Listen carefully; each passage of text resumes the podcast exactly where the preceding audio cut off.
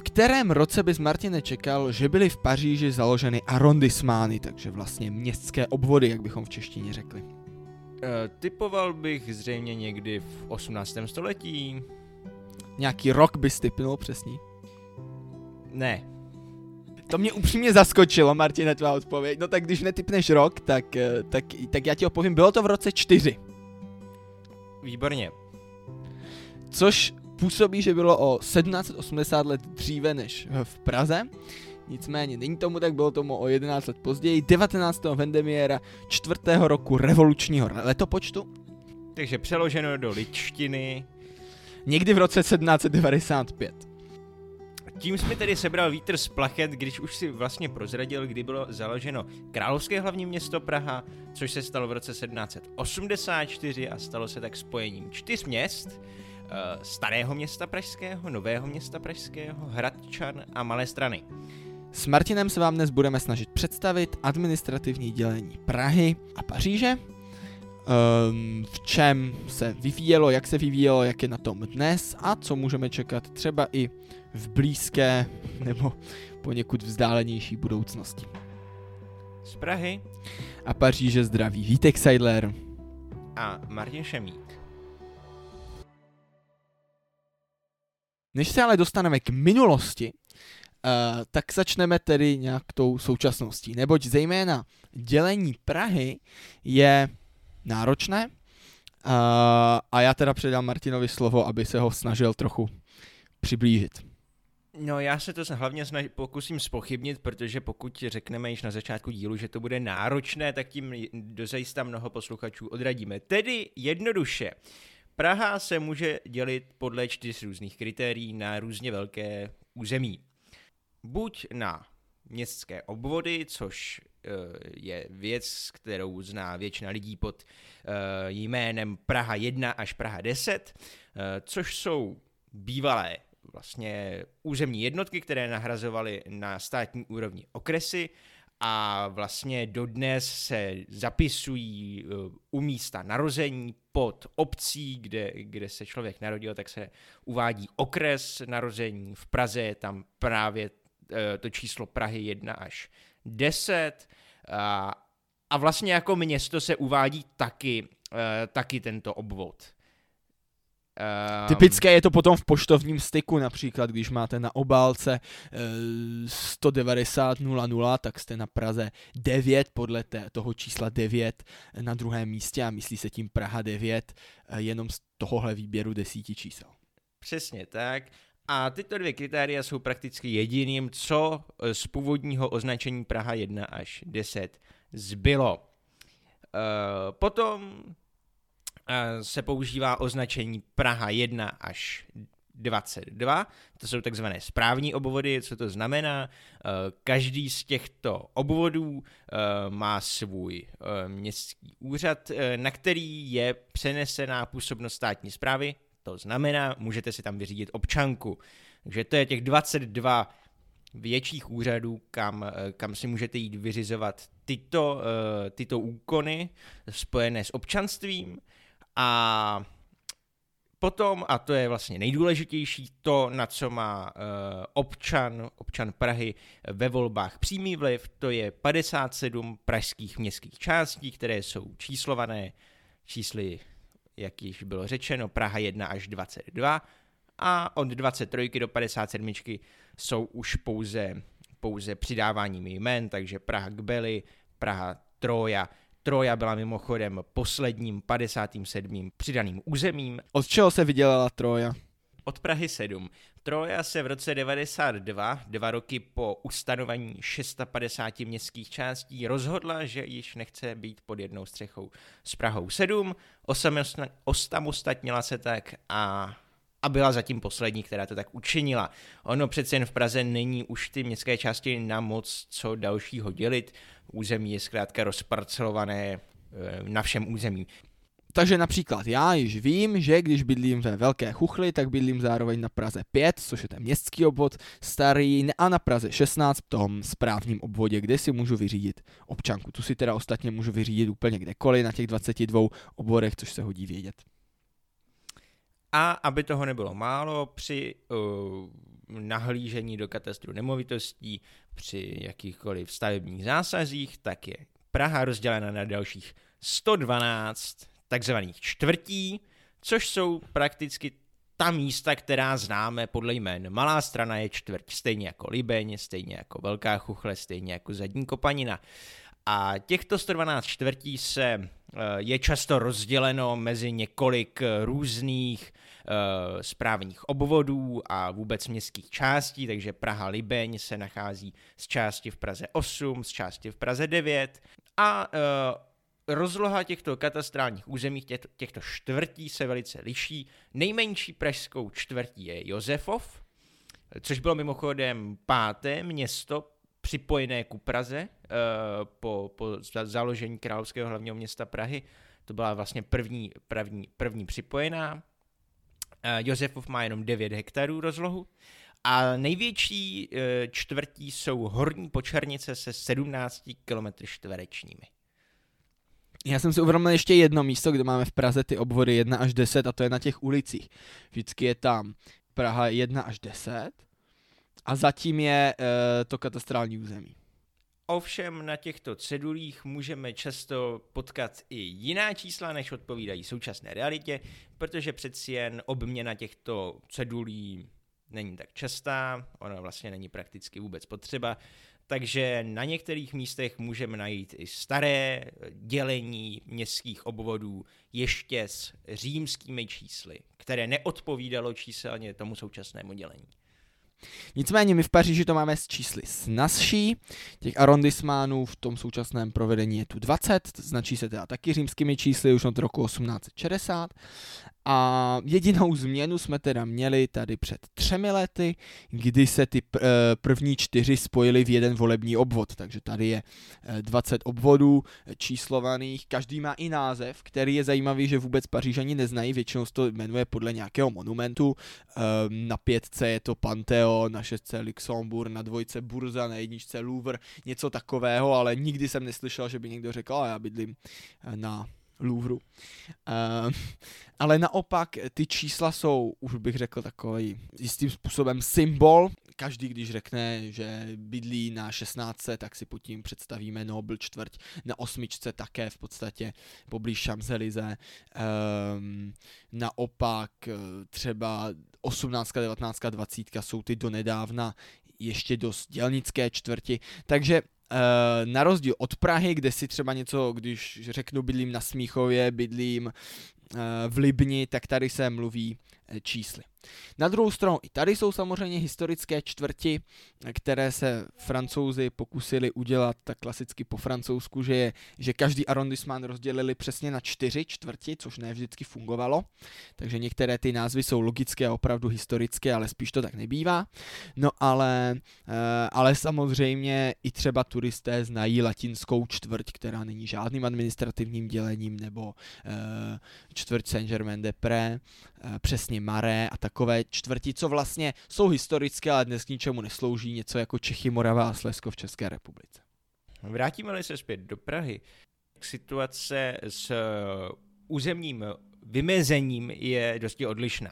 Zatímco Praha končí, jak známo, na prakticky všech místech polem, tak v Paříži eh, je to pouze rozdělovací třída mezi, eh, mezi dvěma stranami ulice, zastavěnými stranami ulice. Eh, Praha je tím pádem pětkrát větší než Paříž, přesto, přesto je to vlastně takový soubor vesnic připojených ku Praze po roce, 20, po roce 1922 a proto se příliš nemluví o předměstích Prahy, respektive mezi předměstí by se dalo započítat Kladno nebo třeba Rudná u Prahy a jsou to, jsou to spíš ta města v blízkosti Prahy, odkud se spádově dojíždí přeplněnými příměstskými linkami každé ráno do Prahy do práce.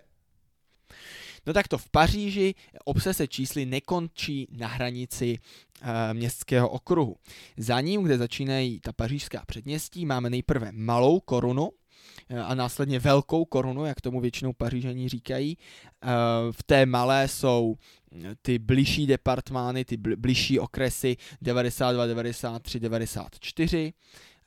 Ten 93. je zejména vyhlášený, bych řekl, let kdy i v médiích jako jedny z těch komplikovanějších čtvrtí, byť si myslím, že jako ne zas tak nějak výrazně, ale, ale historicky asi ano, ten se nachází na severu.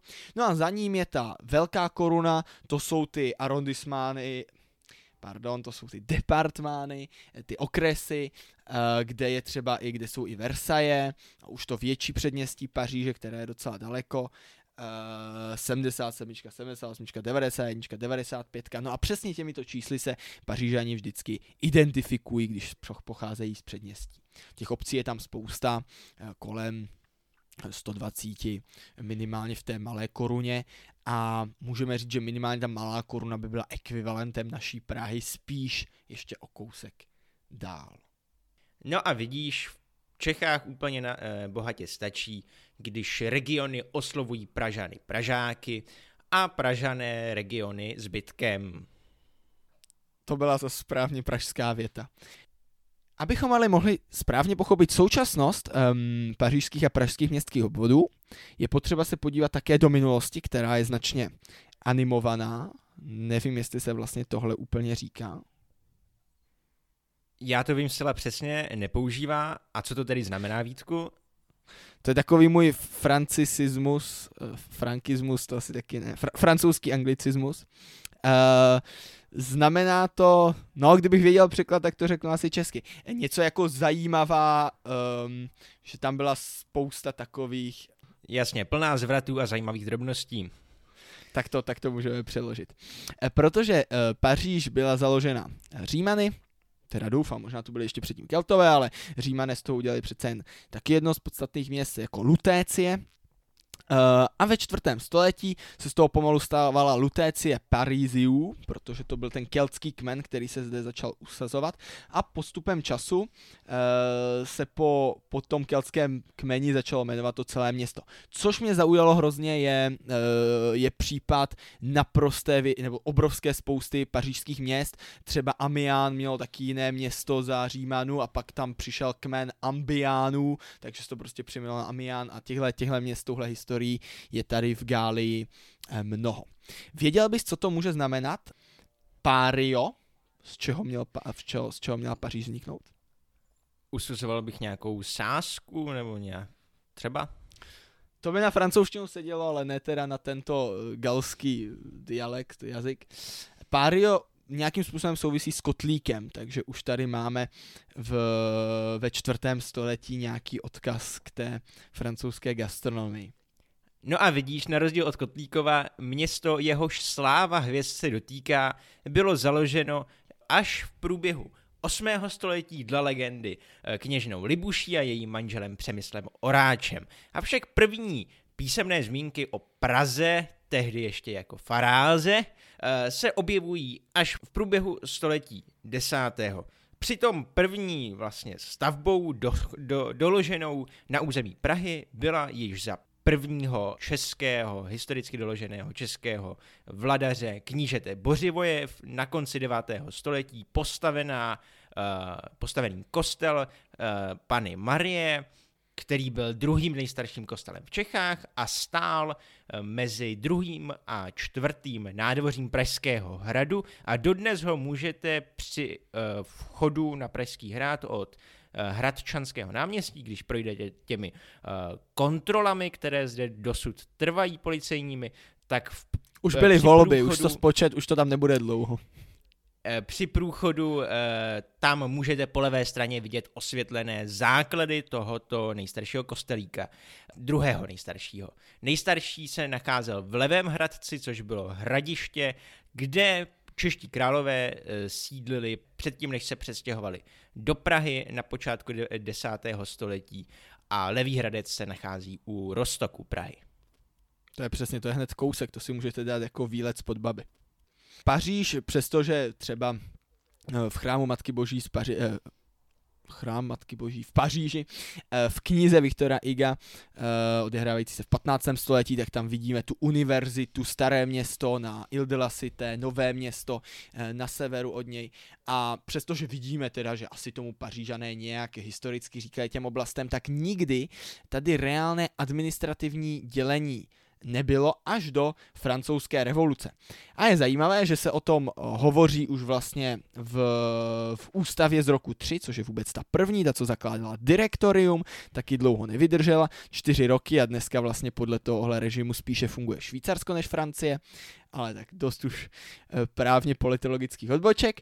Uh, tak v té ústavě, nejdelší francouzské a první přijaté, schválené, se právě uh, mělo dojít k tomu, že vzniknou uh, mimo jiné pařížské arrondismány. No a o ve stejném roce našeho letopočtu, o rok později revolučního letopočtu roku 4, uh, se založilo 12 arrondismánů, z toho 7 jich, ne, muselo být 9 na severu a 3 uh, na jihu, byly značeny zleva doprava podél ne vlastně v proti, z, z, od, ze západu na východ, takže proti směru toku řeky a, uh, a byly dost různé velikostí i svou populací. To jejich vymezení, možná vám dáme mapu do bonusu, jednu máte dokonce v tom předchozím, kde jsme řešili gentrifikaci, tak je takové hodně zvláštní. Jak již padlo na začátku dílu, eh, v roce 1784 vzniká ze čtyř pražských měst eh, královské hlavní město Praha. Přitom je zajímavé, že staré město, město pražské, vlastně ten jeho název vznikl eh, prakticky v roce 1348, kdy Karel IV. rozhodl o založení nového města pražského. Předtím se staré město tedy nazývalo Prahou, takže on ten název zde byl již delší dobu, tedy před tím 14. stoletím a prvně se objevuje právě uh, při tě, uh, uh, v těch legendách o kněžně Libuši, přičemž Praha měla buď znamenat, měla být odvoze, název přičemž Praha jako název měla být odvozena buď od toho, že území bylo vyprahlé a že, že skály, na kterých pak byl založen Pražský hrad, že tam byly prostě vyprahlé skály, a nebo od toho, že byli ve Vltavě v řece, která Prahou protékala, takzvané Prahy, eh, dnešní češtině bychom řekli Peřeje. Um, takže to nejsou ty Prahy domů, jak jsme měli vždycky na prvním stupni, nám vysvětlovali v nějaké legendě. Ono, legenda snese cokoliv a dos, dokázat dnes, jak to bylo, to už nedokážeme. No, ale abychom se posunuli blíže současnosti, pátým měst, pra, pátou částí Prahou 5 se v roce 1850 stal Josefov, eh, který byl připojen eh, o 30 let později Vyšehrad, který se připojil z Kouřímského kraje, eh, stal se Prahou 6, mě to tady vždycky hrozně zaujme, že se bere, že je těch pět starých měst pražských, přesto vlastně Josefov na připojení čekal téměř 70 let a Vyšehrad ten následní už potom jenom 30, takže ve své podstatě eh, to připojení toho pátého města pražského trvalo docela dlouho a já jsem nad tím přemýšlel, jestli náhodou se nejedná taky o určité um, přepsání dějin v tom smyslu, že si dnes trochu více idealizujeme ten pražský vztah s židovským městem. Ono prakticky Josefov byl pořád takovou vydělenou čtvrtí od toho zbytku Prahy, pořád se o něm mluvilo jako o pátém městě, to bylo opravdu to, ta část Prahy, která si to svoje číselné označení uh, opravdu, tam se to používalo často. A vlastně z těch původních čísel, které vznikly uh, od toho začátku, uh, tak si svoje číslo udrželo staré město, nové město, jednička, dvojka. Potom Holešovice Bubny, které se připojily jako Praha 7 a potom 1901 poslední připojená do královského hlavního města Libeň Praha 8, kterou zůstalo také dodnes. To je zajímavé, kolik těch čísel zůstalo. No tak to u nás tři roky po Josefově přichází baron Osman, to je ten slavný prefekt, eh, takže přednosta okresního výboru eh, departmánu Sen. Mimochodem Departmán Sen se to taky přejmenovalo na základě ústavy z roku 3, ale tím už opravdu asi s touto ústavou skončím. Je to v třetím článku. Um, a, te, a toho napadlo přesně v těch, jakmile přichází, tak um, tak si uvědomuje, že prý se vlastně v oblasti, kde je dneska vítězný oblouk, začaly tvořit velké kolony. To mě zaujalo v tom roce 1853, že jako velké kolony těch povozů a těch jezdců, co museli zaplatit potravní daně při vstupu do, do Paříže. No a tak ho napadlo, že by to mohl to svoje město trochu rozšířit a dát to dál e, směrem k bráně Majo. Dnešní to je výjezd směrem na dnešní La Défense, kde jsou ty mrakodrapy. A, e, a tím pádem e, trochu lépe zvládat dopravu uvnitř města. Napoleon III., který je tou dobou u vlády, už zase jako císař, tak toho zase fascinovalo, že by Paříž mohla být velká jako Londýn. Nevím, jak na tom byl administrativně Londýn, protože ten se vlastně v podstatě až do 21. století pořádně nikdy městem nestal. A tím pádem se spolu tak nějak shodnou a když ti to dva muži relativně mocní se v Paříži shodnou, tak se to stane. A Paříž je roz, rozšířena v roce 1860 z 12 na 20 arrondissemánů a úplně celkově se vlastně překope ten systém čísel. Proč? Protože, to je zajímavé, 13. obvod se měl totiž stát uh, jednou z těch lukrativních čtvrtí z vesnic, nebo teda z měst uh, Pasy a, a Otej na jeho západě.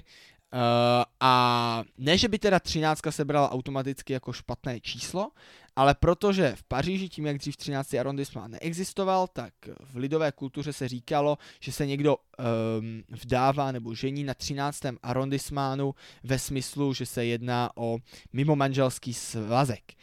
No a tím pádem tato buržoázní část společnosti si nepřála být 13. arrondissementem a tak se to číslování celkově předělalo. 13. arrondissement je teď na jeho východě Paříže, kde je to dnes. A to byly lidovější čtvrti, které si na to tolik nestěžovali, nebo neměli dostatek politického prostoru možná. A vznikl takový ten šneček, kterého budete mít v bonusu, kdy se ta Paříž opravdu tak hezky rozvíjí od jedničky, dvojky, trojky, čtyřky do kolečka až ke eh, dvacítce. Z hradeb generálních nájemců, mě pobavil ten název, ale se to fakt, jmenovalo, které založil těsně před eh, s, eh, svou smrtí a francouzskou revolucí Ludvík XVI., eh, kde se právě vybírali, ano, taky vlastně daně, tak se to rozšířilo na hradbu Adolfa Tierse, která je v podstatě v místech, kde je Paříž, kde má Paříž hradby, nebo teda už ne hradby, městský okruh dodnes. A městský okruh, eh, respektive severojižní magistrála, eh, určuje i původní průběh pražských novoměstských hradeb, které byly bourány až po roce 1874, eh, přičemž o jejich, o, o jejich zrušení bylo rozhodnuto již v roce 1860, avšak do konce 19. století byly zbourány pouze ty části, které se nacházely kolem Nového města, tedy na Poříčí eh, nebo v okolí eh, nebo v okolí Koňské brány, tedy v místech, kde dnes stojí Národní muzeum, a na druhé straně Vltavy v okolí Břevnova se bouraly hradby až počátkem století 20.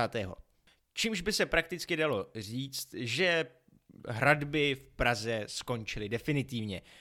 Avšak Přesto byla ještě jedna taková hradební obraná linie postavena a to uh, v roce od, a to od roku 1936, kdy se začala stavět takzvaná pražská čára, uh, opevnění uh, malých bunkrů v perimetru Mělník, Beroun, Slapy, takže v Eh, vlastně na polovině eh, od Prahy směrem na západ, eh, která, kde se nacházely betonové bunkry, které měly ochránit Prahu před invazí německých vojsk. Takto v Paříži samozřejmě problém s německými vojsky byl také. U nás ty hradby Adolfa Thier se vydržel až do roku 1919. Mimochodem podle něj se to jmenovalo za Ludvíka Filipa, to když zase ve Francii chvíli byla monarchie. Já jsem totiž možná zapomněl zmínit, ta hradba vlastně vznikla dříve, než se tam rozšířila Paříž. Ona byla hradba vlastně za hranicí Paříže, o 30 let později tam baron Osman rozšířil Paříž.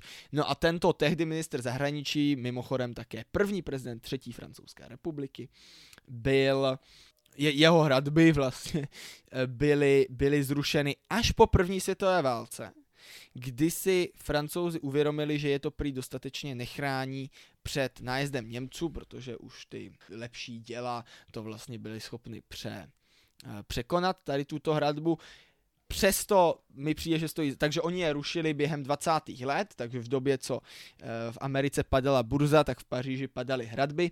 No a stojí za zmínku, že o 10 let později taky byla Paříž podstatně rychleji zabrána opět Německem, nepříliš překvapivé v té její historii.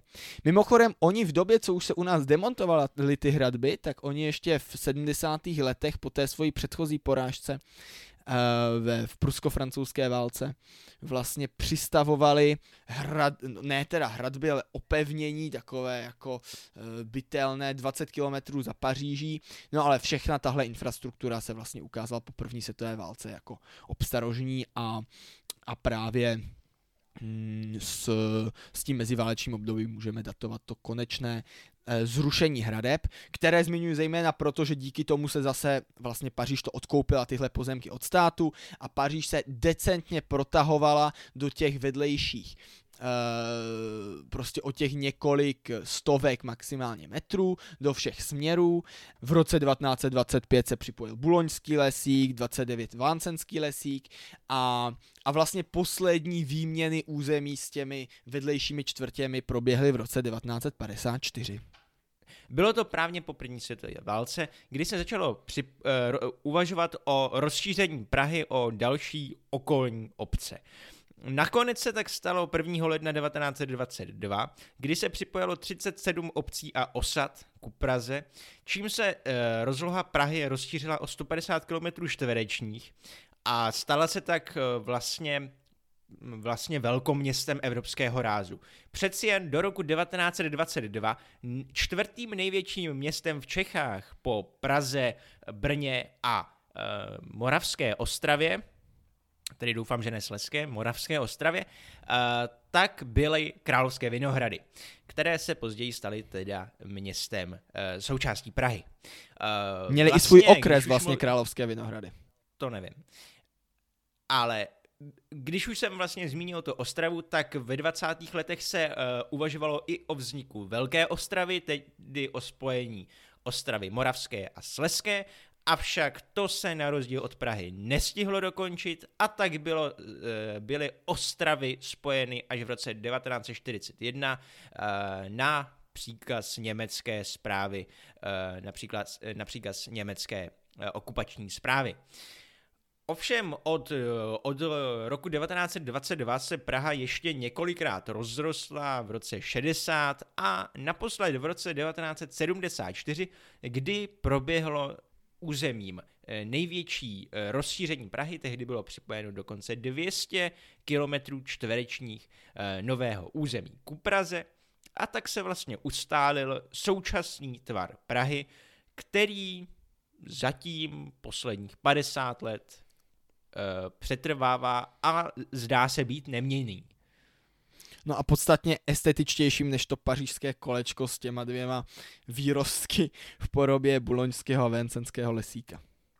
Ale uh, toto velké rozšiřování Prahy zapříčinilo, že na území Prahy se nach- našlo, nachází mnoho původních vesnic, které si svůj vesnický ráz uchovali a nemusí se jednat pouze o okrajové části Prahy. Eh, můžeme poukázat třeba na městskou památkovou zónu, vesnickou rezervaci eh, v Praze 6 na Břevnově, zvanou Tejnka, která se nachází necelý kilometr od Pohořelce směrem, směrem Bílá hora. To my v Paříži opravdu mnoho vesnic vyloženě v centru nemáme, tady zeleně relativně chybí, stejně jako prostor. A vývoj tedy spíše naznačuje, že by se mohla Paříž přece jen od toho roku 1860 někdy výrazně zvětšit. podobný projekt je právě Grand Paris, názvem velice podobný jako Velká Praha, který se vlastně už uskutečnil v roce 2016, kdy se z Paříže všech obcí v té malé koruně, jak jsem říkal, a sedmi obcí ještě v té velké, takže je to dohromady nějakých 100, 131 obcí, utvořilo takovouhle společnou interkomunalitu, se to jmenuje. A je to zvláštní, zvláštní jednotka, do které se má volit, ale nikde jsem ty volby nenašel, že by proběhly v roce 2020. A jedná se o takovou pseudo eh, právnickou osobu, bych skoro řekl, protože na Wikipedii na rozdíl od těch voleb najdete třeba ičo tady, té, tady tohle uh, uskupení, což mě docela zaujalo. Takže uh, jeho přesné fungování není, myslím, že většině Pařížanů úplně známé, byť idea je um, mít jakési společné řízení uh, těch projektů, které přesahují tu centrální Paříž bydlí v něm vlastně v této aglomeraci nejbližší kolem Paříže 7 milionů lidí. Já obvykle to číslo aglomerace pařížské, co vídám, je spíše k 12 milionům, takže vlastně pořád se ještě nejedná o úplně to, to, tu celou pařížskou masu, uh, ostatně stejně jako v Praze, kde se taky aglomerace blíží spíš k dvěma milionům, dvěma a půl možná někdy podle některých odhadů. A zeptám se, nemůže se jednat tedy o počet obyvatel regionů uh, Paříž a Ile-de-France? To by, já si myslím, že Ile-de-France, já se myslím, že dokonce Ile-de-France je trochu míň, než, než to, co se považuje za pařížskou aglomeraci, nebo tak, jak jsem se s tím vždycky setkal, kolem těch 12 milionů. Takže v zásadě i některé ty regiony za Ile-de-France asi považují do, do pařížské aglomerace. Je pravda, že hodně lidí dojíždí opravdu z dálky do Paříže, takže je to představitelné. Na druhou stranu ty přesné metody, jak to určit, jsou také někdy jako komplikované a ne vlastně ve finále o moc víc vypovídající, než třeba to administrativní dělení, co záleží na té tradici země, kdy třeba v Česku my moc měst s velkými předměstími nebo s dlouhými předměstími nemýváme. Vlastně ten princip Paříž Ile-de-France je podobný jako princip Praha středočeský kraj, až na to, že středočeský kraj e, není, nedá se rozhodně na celém svém území označit za pražské předměstí. Byť třeba jeho krajský úřad se nachází v Praze na Smíchově u Anděla. Pominuli ale teda takové jako oblasti typu Blaník, tak pořád si myslím, že eh, středočeský kraj a Ile-de-France v těch svých odlehlých lokalitách si mohou být podobné, že třeba když jste na Vol Vicomte nebo na nějakém eh, na nějakém opravdu odlehlé části Ile-de-France, tak si nejsem úplně jistý, že je tam takový rozdíl v té krajině a v té urbanizaci oproti třeba středočeskému kraji. Ale je pravda, že v středních Čechách je opravdu velice málo uh, obcí, které by byly opravdu toho hodně přípražského rázu, když to v Ile-de-France jsou. Ostatně teda Ile-de-France je vlastně kraj, do kterého spadá i Paříž. Oni nemají tu logiku jako my, že by byla Praha, středočeský kraj zvlášť, ale je to vlastně celé jeden kraj, ale my tím teď se bavíme o těch departmánech, o těch okresech mimo Paříž. Pravděpodobnost, že se středočeský kraj za staví podobně jako Ile-de-France je v skutku malá. Avšak takové plány v průběhu, v průběhu let na budování větších, řekli bychom v dnešním slovníku satelitních měst, opravdu v tomto případě ne městeček, ale měst, eh, byly. V 60. letech eh, byl vypracován projekt eh, města budoucnosti, jak to krásně, jak, jak to bylo krásně nadneseno, nadneseně naznačeno. Mělo se jednat vlastně o pražský satelit, ale mělo to být město eh, se 135 tisíci obyvateli, které by se nacházelo na jich od Prahy v oblasti dnešního Jílového u Prahy. Mělo to být místo, kde by byly domy různých, eh, různých určení, od paneláků přes eh, bytovky po klasické rodinné domky nebo řadové domky a Mělo to být město plné zeleně, ve kterém by byly všechny nejmodernější výdobytky té doby, včetně potrubní pošty a s Prahou jej měl spojovat dopravní systém zvaný monorail, což je vlastně taková železnice na jedné, no na to není kolejnice, ale takový jeden nosič. A úplný maglev. Úplný maglev Avšak eh, tento projekt, jak vidno, eh, realizován nebyl. Po přeci jen po roce 68 nebyla vůle projektovat města eh, takto odvážně koncipovaná, takto moderní a proto vlastně jako náhrada vzniknul trošku blíž Praze, ale opět na jihu, takzvané Jižní město, což znamená největší panelové sídliště v Praze, které, které nahradilo, nahradilo tento plánovaný projekt. Já když tě tak poslouchal, tak jsem měl skoro pocit, že jsi to oplakal, že to eh, satelitní město nevzniklo. Protože já jsem teda rád, že přišla ta ropná krize a že taková hrůza 30 kilometrů od Prahy, ze které by všichni dojížděli, tam nebyla. Právě, právě to bylo úskvělé, že většina obyvatel tohoto města měla do Prahy dojíždět do prací a to je problém, kterému dnes čelí všechny příměstské části, ehm, všechna příměstská katastrální území, všechny obce přilehlé ku Praze, eh, ze kterých většina, často víc než 50% obyvatel dojíždí každé ráno do Prahy a odpoledne tam zase dojíždí. Zkrátka jsou to města satelitní, dobrá leda tak na přespání.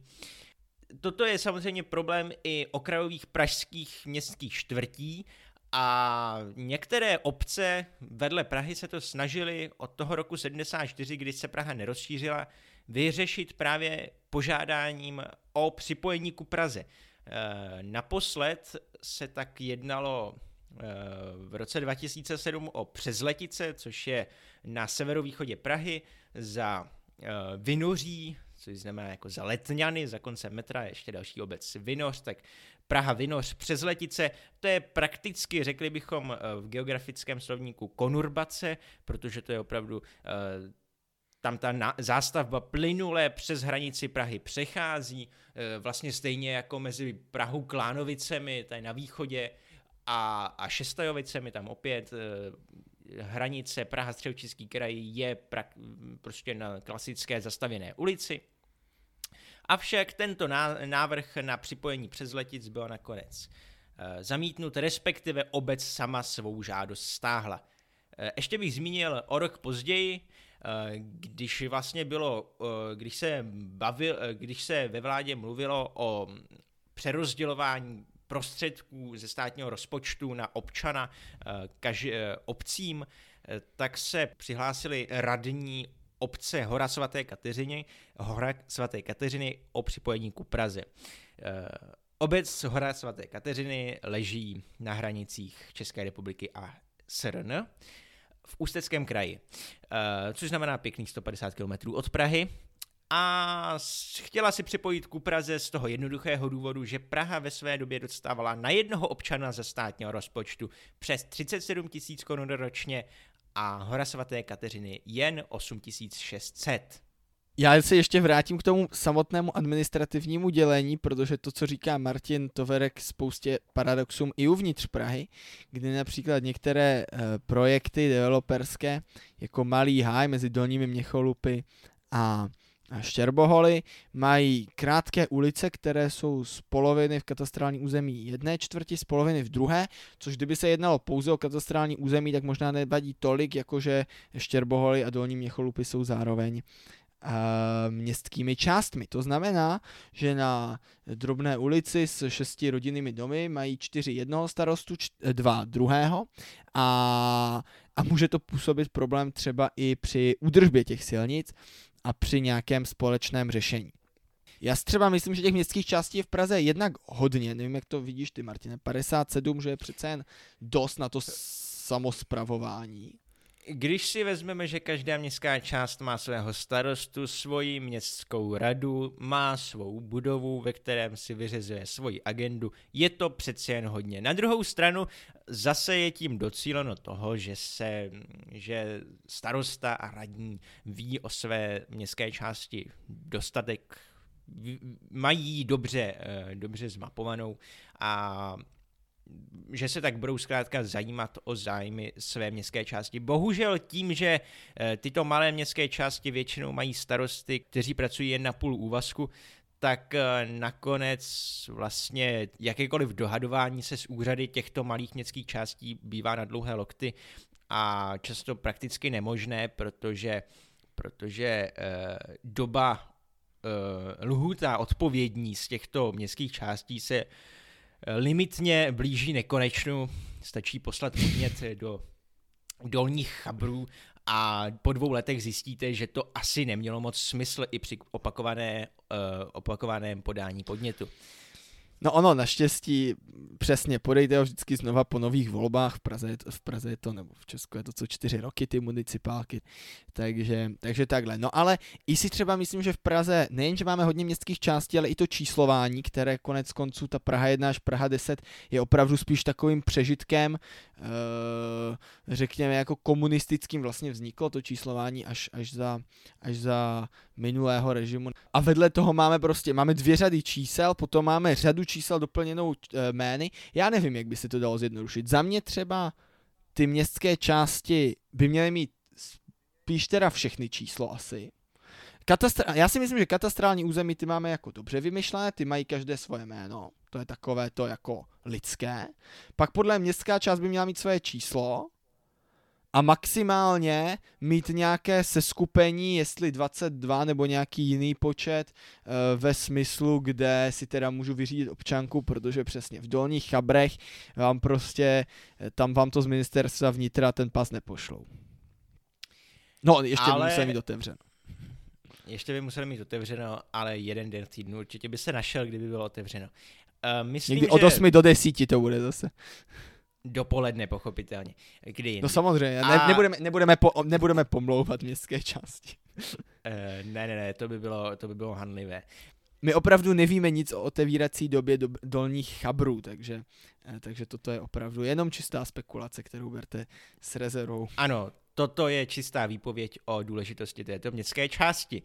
A vzhledem k důležitosti jednotlivých městských částí se dá tvrdit, že ano, na jednu stranu jich je v dnešním eh, době hodně, na druhou stranu ten systém nějak funguje. A to je vlastně to hlavní měřítko, které nakonec rozhoduje o tom, jestli se bude co si měnit, či nebude. Uh, problémová území na hranicích městských částí samozřejmě v Praze jsou, uh, například mezi Prahou 9 a Prahou 8, Eh, je to krásně rozděleno eh, železniční tratí a tam ten železniční násep, který se tyčí do vysoké výše a opravdu opravdu je hradbou i fyzickou a pod těmi mosty železničními, eh, kde procházejí spojovací ulice těchto dvou městských částí, tak bývá vždy dosti nevábno a dosti neuklizeno, protože městská, městské části se nedokážou dohodnout kdože má v tomto území za místo zodpovědnost, kdo by ho měl uklízet. No já musím říct, že jsi mi teda opravdu vzal dech tím, jak jsi řekl, že to nějak funguje. To je tak optimistické, že myslím, že tady bychom to měli ukončit. Opravdu optimistickým konstatováním zakončemeš tento díl. Z Prahy a Paříže se loučí Vítek Seidler a Martin Šemík.